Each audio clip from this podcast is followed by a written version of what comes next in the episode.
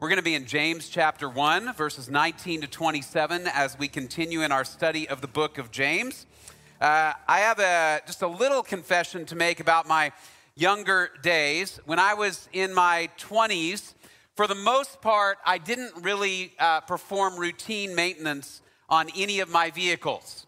Uh, I, I have to admit, part of it was I just never really understood the importance of regular oil changes and regular tire rotations. Part of it was that I'll admit there was a little little piece of me that maybe felt that car maintenance was sort of a scam perpetrated by shop owners just to try to keep you sending money their direction. Now, I realize there's a couple of uh, car shop owners in the room. So let me clarify. Uh, I don't think that anymore, but I did once believe that. And, and like any profession, if we're honest, there, there are a certain uh, number of uh, car shop owners that uh, perhaps milk you for all that you're worth. And so I didn't take my cars in a whole lot. Now, you may be thinking, didn't that result in damage and problems with your cars? Uh, yes, it did. Quite a lot. Uh, I had one vehicle that because I didn't change the oil often enough, uh, it developed multiple leaks in the engine. And so, and I'm not making this up, I would actually keep several quarts of oil in the trunk of my car. And I would just, whenever it ran out of oil, I would just pour more, more oil into the engine. Now, I know you may think that probably costs more over the long run than simply taking it in for oil changes. Again, yes, you're correct costs more in actual oil and it costs more in wear and tear on the car, which died a lot quicker than it would have otherwise. I had one vehicle, uh, my brother and I went on a long road trip. And before we went on that trip, he looked at my tires and he said, When was the last time uh, you have rotated or uh, changed out these tires? And I said, Never. And he said, I can tell. And sure enough, uh, on the trip. We had multiple tire blowouts. I had to replace multiple tires uh, in the middle of nowhere, Maine. Uh, and so uh, here's what I learned over the years uh, routine car maintenance is not actually a scam but it's something that is built into the design of the vehicle. So uh, I found this is, uh, I drive a, a, Mazda, right? So this is the manual for my Mazda. Uh, this is larger than most theological academic books I have on my shelf. Uh, this is like 650 pages. Uh, you know, and if you're teaching a kid to drive, at some point they're going to be like, sit down and read through the car manual with your child. We're not going to do this, right? This is good. this will take the rest of our lives. But what you do want to pay attention to is that you know, right here in the middle, and you can't see that uh, from where you are. There's a maintenance schedule where they say, here are best practices when you should change the oil, when you should rotate the tires, when you should change the other fluids in the car, and all those types of things. Those things are not written uh, just to inconvenience you, as it turns out. They're written because there is a way that a car works and a way you can take care of it that will result in its uh, best functioning over the long haul. And then there's a way you can neglect it or abuse it that will result in damage and shorten the life of the car. I share that not because human beings are cars, our lives are not that mechanical, but because we are going to see this morning in James 1 that there's a general set of principles in the scripture, that there's a way God designed you and me to function. And when we live in keeping with God's design, with the values that God laid out in the scripture and the commands that God gave us in His Word. When we live in keeping with that, we function best. We live a life that is more likely to flourish, that is more likely to result in harmony between us and God and harmony between us and other people. And James 1 19 to 27 is really going to help us flesh out this principle very simply that the life of obedience is the life that God blesses. The life of obedience is the life that God blesses. Now, of course, we need to define that word blessing really carefully. Because if, if you read that with a certain mindset, you might be tempted to think, okay, if I obey God, He's gonna give me all that I want. He's gonna give me enough money. I'm never gonna get sick. I'm never gonna die. All my friends will be happy. I will be happy, healthy. My kids will be great. My marriage will be perfect. That's not what blessing means biblically. And we know that because the entire book of James is written to faithful Christians, people who are trying to follow Jesus, but who are enduring trial, enduring difficulty. So, the blessing of God in our lives in the scripture does not mean lack of trial. It does not mean lack of persecution. It does not mean that we escape the suffering of this world. That's not what it means. It also doesn't mean that I have to earn my way to eternal life. Eternal life is an absolutely free gift given to us by the grace of God because of Jesus Christ. When we exercise faith that Jesus Christ died in our place for our failure to obey and rose from the dead so that we can have eternal life, we believe in that. We have eternal life as a free gift. So, what do we mean when we say that the life of obedience is the life that God blesses? There is a general principle in the scripture that when I obey, my relationships with other people, my relationship with God is going to flourish in a way that it will not if I disobey. And James has already laid this out that sin has consequences that lead to death. We see that in our world all the time. We talked about this last week uh, alcohol and drug abuse, sexual immorality, even anger and, and bitterness. All of these things can harm our relationships and even harm our bodies and lead to death and lead to all kinds of other negative consequences in our lives. So there is a general principle in the scripture that God made us to obey Him. And when we obey Him, our lives tend to flourish in ways they don't otherwise. But also, we're going to see in James that we have to take a long view, a long view when we talk about the blessing of God. Here's why James includes this section about obedience right at the end of chapter 1 because these are people, remember, that are enduring suffering.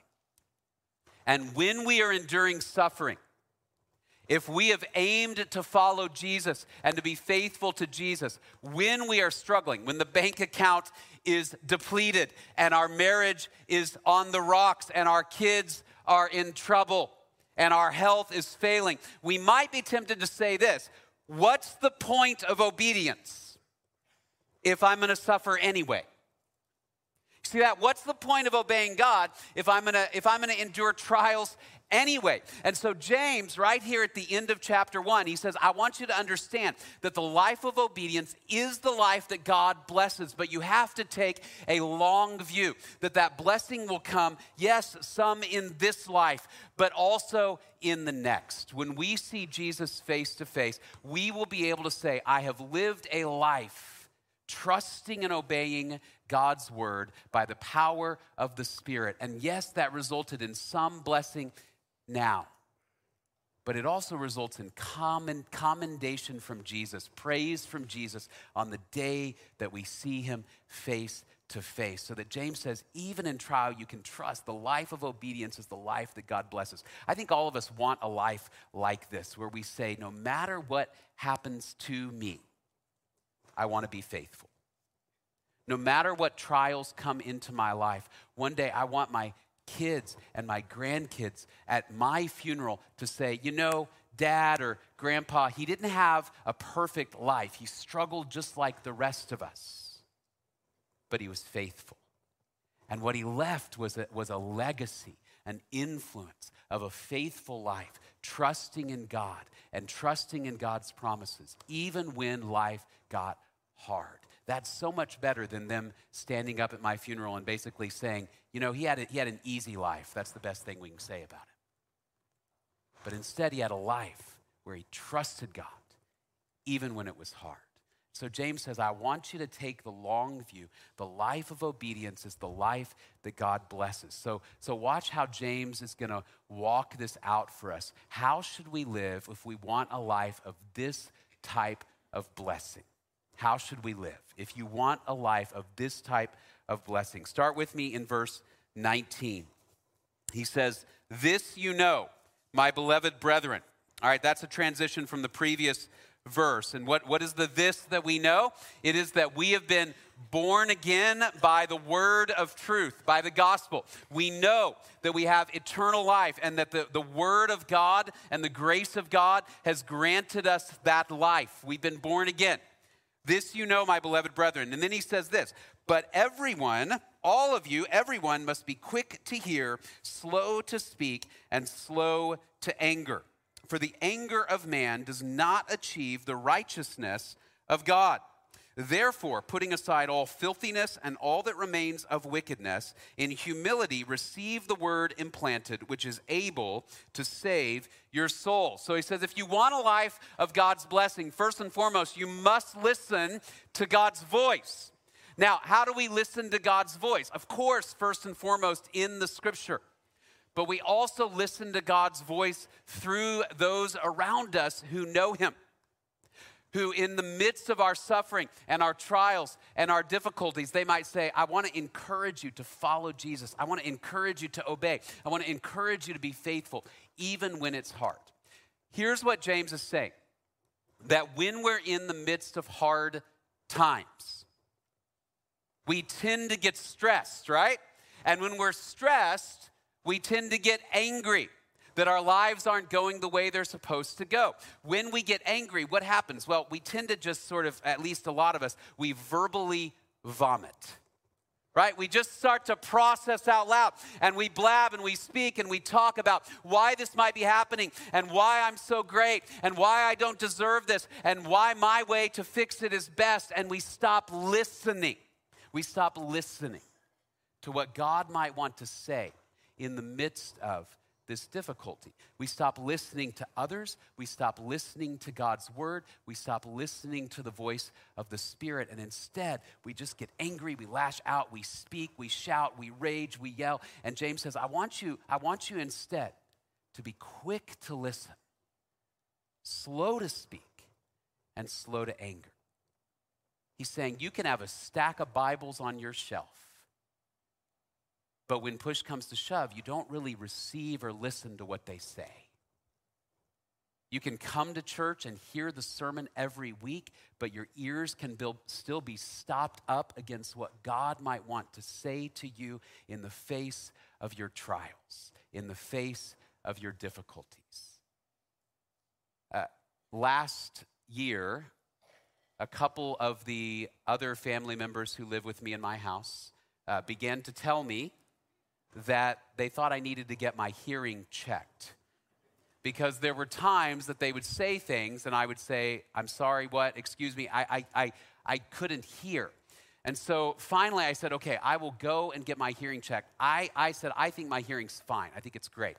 Uh, but I'll go get it checked. And if it is checked, then we'll know for sure. So I went uh, to an ear doctor, and they ran all of the little tests that they run where you listen to the different tones and you press the button if you hear it, and then they have you know little words that they that they whisper kind of at different uh, volumes. It'd be like banana, cupcake, right, and, and all these things. And like I'm like I don't know if my hearing works, but I'm getting hungry, and so I went through this whole test.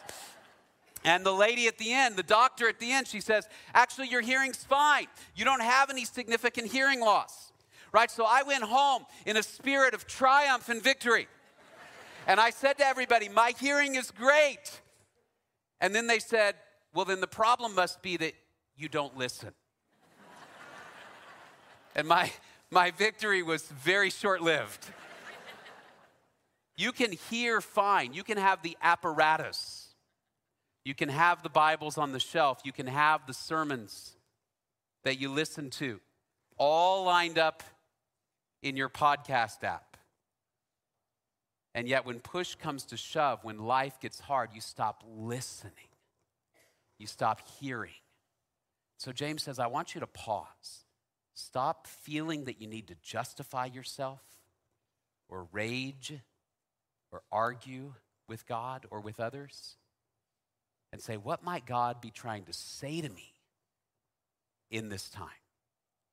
So he says, What I want you to do instead, he says, Put aside all filthiness and all that remains of wickedness, and with humility, right? Not with pride and arrogance, with humility, receive the word implanted, which is able to save your souls. Now, that's an interesting phrase right at the end here of verse 21. What does that mean? Receive the word implanted. I think James is making reference to the fact that when we trusted in Jesus Christ, not only were our sins forgiven, not only do we have the promise of eternal life, but now the Spirit of God lives within us to give us a new capacity to hear God's voice and obey God's voice. Remember, he had just said, You've been, you've been brought forth, brought back to life by the word of truth, by the gospel, by the good news of Christ's death and resurrection. You've been brought back to life. Now he says, What you need to understand is that very word that brought you to life through the Spirit of God lives in you. So that when you're in these moments of trial, you need to listen to him, listen to his voice. This goes back to a promise from the Old Testament, Jeremiah 31, this idea of the word implanted. Jeremiah 31, the prophet says, This is the covenant which I will make with the house of Israel after those days, declares the Lord. I will put my law within them. On their heart I will write it, and I will be their God, and they shall be my people. Now, remember, we said last week, in this day and age, all we have, because we're not in the presence of Jesus fully yet, what we have is the down payment, the first fruits of the Spirit. But the Spirit is in our hearts to help us to hear God's voice and obey in a way that we could not before we knew Jesus. Paul says in 2 Corinthians chapter 3, he says, You show that you are a letter from Christ delivered by us, not written with ink, but with the Spirit of the living God, not on tablets of stone, but on tablets of human hearts. Isn't that beautiful? The Spirit of God has written the Word of God on our hearts. And so James says when you're in the midst of chaos, trial, difficulty, instead of always needing to blab and talk and verbally vomit, start to listen to the Word of God, both written in His book and written on your hearts through the Spirit. And he says that word that's implanted is able to save your souls, or literally, to save your life. This is really important. As you read throughout the Bible, this word that is translated soul here in James chapter 1. Some of your translations might say to save his life or just to save him. That is because more often than not, this, this word, which is uh, psuche, from where we get uh, psychology or psyche in English, this word psuche, more often than not, it doesn't refer to the immaterial part of you that goes to heaven when your body dies. That's not what it usually refers to. What it usually refers to is simply to you. You're a soul. I'm a soul. You're a life. I'm a life. And remember, James has already set up that the consequences of sin are death. They can be spiritual death, but also can be physical death. And here's what he's saying again remember, the life of obedience is the life that God blesses. The way of sin leads to death, the way of obedience leads to life and blessing from God. He'll reiterate this later in the book, James chapter 5. Remember this whoever turns a sinner from the error of his way will save him. That's how the NIV puts it, or literally, again, save his soul, save his life from death and cover over a multitude of sins. We see the same principle with the same wording throughout the scripture. Ezekiel 18 If a righteous man turns from his righteousness and commits sin, he will die for it. Because of the sin he has committed, he will die. But if a wicked man turns away from the wickedness he has committed and does what is just and right, he will save his life, or literally save his soul. Again, in the book of Psalms, turn, O Lord, and deliver me. Literally, deliver my soul, deliver my life. Save me because of your unfailing love. No one remembers you when he is dead, right? There's a verse you can put above your mirror or something like that. No one remembers you when he is dead. Who praises you from the grave? Right? What is James saying? He's saying again, the life of obedience is the life that God blesses. If I want this life of blessing, again, harmony between me and God, better relationships with me and other people, a life that receives praise and honor from Jesus Christ, if I want that type of life rather than a life that leads to a premature death and all kinds of consequences, then I need to listen to the voice of God when I'm in trials and difficulties. But I need to listen at all times so that when those trials come, my heart and my spirit will be fortified against them by the living word of God. So he says, if you want this life of blessing, begin by listening to God's voice, his word, his people, his spirit. But he goes on and he says, it's not enough just to listen or receive the word. He's going to say, you also need to obey it. You have to do what it says. Follow with me, verse 22. He says, But prove yourselves doers of the word, and not merely hearers who delude themselves. For if anyone is a hearer of the word and not a doer, he is like a man who looks at his natural face in a mirror. For once he has looked at himself and gone away, he has immediately forgotten what kind of person he is. But one who looks intently at the perfect law, the law of liberty, and abides by it, not having become a forgetful hearer, but an effectual doer, this man, here it is, will be blessed in what he does. Okay, I love this imagery that James lays out for us. He goes, look, if you if you listen to the scripture and you, you agree with it and you nod your head and you understand it, but you don't actually do it, you're like a guy, and, and by the way, I I know I'm treading on a little bit dangerous ground here, but, but literally the Greek word he uses is a, is a word that means a man, a guy. Right? He goes, You're like a guy who walks up to a mirror and maybe how many of us men approach mirrors. You look at it and you walk away and you immediately go, I don't know what I look like. Right? And it doesn't really matter. You look at it and you go, hey, everything's great. I don't need to change anything. You don't spend all that much time, most men don't spend all that much time in front of a mirror. When I read this, it immediately reminded me of something some of you will recognize, but it was this. Okay, so uh, some of you will recognize this. This is the Fonz from Happy Days, that show that was on in the 1970s. But you remember, the Fonz was so cool that he would walk up to a mirror and he'd look at it and just go, hey, right? And then he'd walk away. And he was great.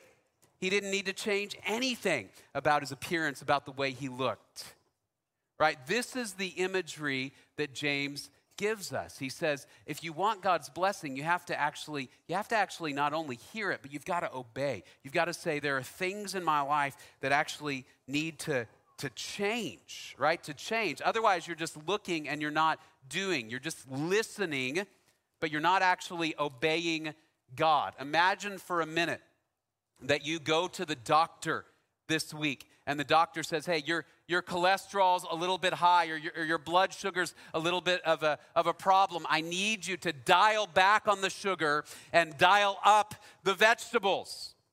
And you say, all right, yes, you are correct. That is the way to life. I agree with you. Right? And so then you leave. And on your way home, you stop by Crumbl Cookies and you buy, you buy three boxes right? I'm not saying this is an autobiographical illustration necessarily, but maybe it is in your life, right? You've heard, you've received, you've agreed, you've nodded your head, but you didn't actually obey. You didn't put it into practice. What is going to happen in that scenario? You will not be blessed, right? The cholesterol won't go down, the blood sugar won't go down, whatever it, whatever it may be. You have not acted in a way that will lead to the consequences that you long for, that you want, which is blessing. That's all James is saying. You can't simply read it, hear it, and then ignore it. What he says instead is he says, hey, but the one who looks intently, looks really carefully, not like a man looks at the mirror, but looks really carefully at the perfect law, the law of liberty, and abides by that, not having become a forgetful hearer but an effectual doer. This man will be blessed in what he does. What does he mean when he says the perfect law, the law of liberty? What is the law of liberty? Well, I think this is related back to this idea of the word implanted within us. And James is hinting at a contrast that the Apostle Paul will bring up uh, when he writes his letters. And he, he, Paul will explain it much more fully. But the idea is under the law of Moses, we had regulations, but not the empowerment to obey them. So we knew what we ought to do, but because the Spirit wasn't yet living inside of our hearts, we could not obey. We lacked the capacity, we lacked the ability. So we were imprisoned by this law that we could not fulfill. But now, if you know Jesus Christ and the Spirit of God lives within you, you are free. not to disobey, you are free to obey. This goes, uh, it, this, this goes against the way that our world and our culture thinks about freedom. In our world, freedom is the freedom to disobey, right? It's the freedom to do whatever I feel like doing, no matter how harmful it is. The biblical perspective on that, and James's perspective, is actually what you call freedom is slavery because you can't get away from your sin and it's going to lead you to death. You're enslaved to sin and death, and you may know what you should do, but you can't do it. But now, because you know Jesus Christ and the Spirit lives within you, you have freedom to obey. That's why Paul says in Romans chapter 8 for the law of the Spirit of life in Christ Jesus, what has it done? Has set you free from the law of sin and death. For what the law could not do, weak as it was through the flesh, God did, sending his own Son in the likeness of sinful flesh, and as an offering for sin, he condemned sin in the flesh, so that the requirement of the law might be fulfilled in us, who do not walk according to the flesh, but how? According to the Spirit. For those who are according to the flesh set their minds on the things of the flesh, but those who are according to the Spirit, the things of the Spirit. For the mind set on the flesh is death, but the mind set on the Spirit is life and peace. Or this is another way of saying the blessing of God on your life. He says, prior to knowing Jesus, you knew what to do, you just didn't have the power to do it. Now the Spirit of God has set you free from the law of sin and death and has given the capacity to obey and to know God in a way that you could not before. And so J- James says, don't just look at the mirror and walk away. Don't just read the word and go, mm hmm, yes, mm, very good, and then walk away. But obey. Look intently at it. Allow it to to cut your heart open, as Hebrews says, to pierce to the division of soul and spirit and change you. And so you walk away and you say, I will obey. When I'm in the face of difficulties and trials, I'm going to remember that the life of obedience is the life that God blesses. And so I'm going to listen to what He says, what He tells me to do, and I'm going to obey and take the long view, even if in the short run it seems to make no sense. Even if in the short run it seems like my way is better, my solutions are superior to God's. I'm going to listen to God's voice and obey. And then James says, when we do that, you're going to listen to God's voice, obey God's word. We're going to long then to reflect his righteousness in the world in some very specific ways. And what, what we're going to see is James is essentially going to say if you're hearing the word of God and you're obeying the word of God, then there are certain things that are going to be present in your life. And again, remember, this is really important. When we get to chapter two, especially, this will be really important. James is not telling us here how to go to heaven when we die, he is assuming that his readers already know Jesus and have believed in Jesus for eternal life. James is saying now, how can we live a life, again, as Christians that leads to harmony with God, harmony with others, and praise from Jesus Christ when we meet Him? How can we live a life in keeping with God's desires that fulfills God's purposes and meets with God's approval? And He says, if you're seeking to live that kind of a life of blessing, there are some things that we're going to see in your life that will reflect the righteousness of God. He's going to give us three, three things that we ought to see in the life that reflect the righteousness of God. Just in these two verses. Follow with me. Verse 26. First, he says, If anyone thinks himself to be religious and yet does not bridle his tongue, but deceives his own heart, this man's religion is worthless. Now, that verse should hit you hard he says, hey, if you think you're religious, and he, he, chooses this word religious, I think, very deliberately. He goes, look, if you think you're religious, you, you go to church, you sing the songs, you read the Bible, you give money to the church, you are a religious person, but you can't keep control of your tongue or your computer keyboard when you're on Facebook. Here's what he says Your religion is worthless. What does he mean? Well, it's that this, all of your singing and reading and giving, all these religious practices, they're not actually changing you, apparently. They're not doing any good in your heart, and they're certainly not doing good in the lives of other people uh, in, in, with whom you want to have some kind of influence or impact because your words, if they are perverse or untrue or unkind, that demonstrates that there's something in your heart that is amiss. So that all of this reading and singing, it's not it's not transforming you. Jesus says the same thing. And, and remember, James draws a lot on the wisdom of Jesus. Jesus says it this way Do you not understand that everything that goes into the mouth passes into the stomach and is eliminated? But the things that proceed out of the mouth come from the heart, and these defile the man. What I say reflects who I am. It's interesting, this, and this happens a lot, but this past week there was sort of a dust up on social media because there was a, a Christian leader, nobody particularly well known, but he had kind of an important position. He made some crude and perverse remarks on, on social media.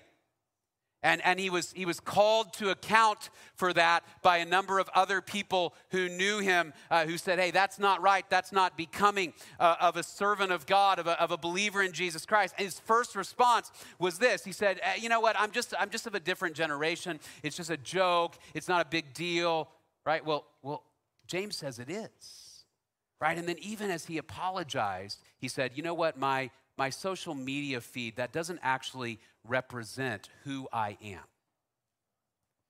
Yeah, it does. It does. Jesus says so. What comes out of your mouth issues from your heart.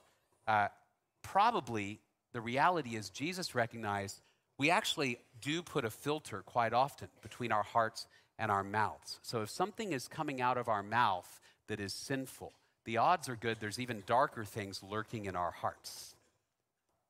I had a, a friend many years ago who struggled with, uh, you know, just he was, he was sarcastic and cutting with his words uh, in, in, in what he intended to be a joking way, but he, he hurt people with his words. And so uh, a pastor of ours uh, called him on the carpet for it and said, Hey, the way that you speak is not okay. You're hurting people's feelings, you're damaging relationships. You need to get it under control. And he received it and he said, Okay. But you know, later, after that conversation, uh, privately, he said to me, Man, if only he knew the things that I choose not to say.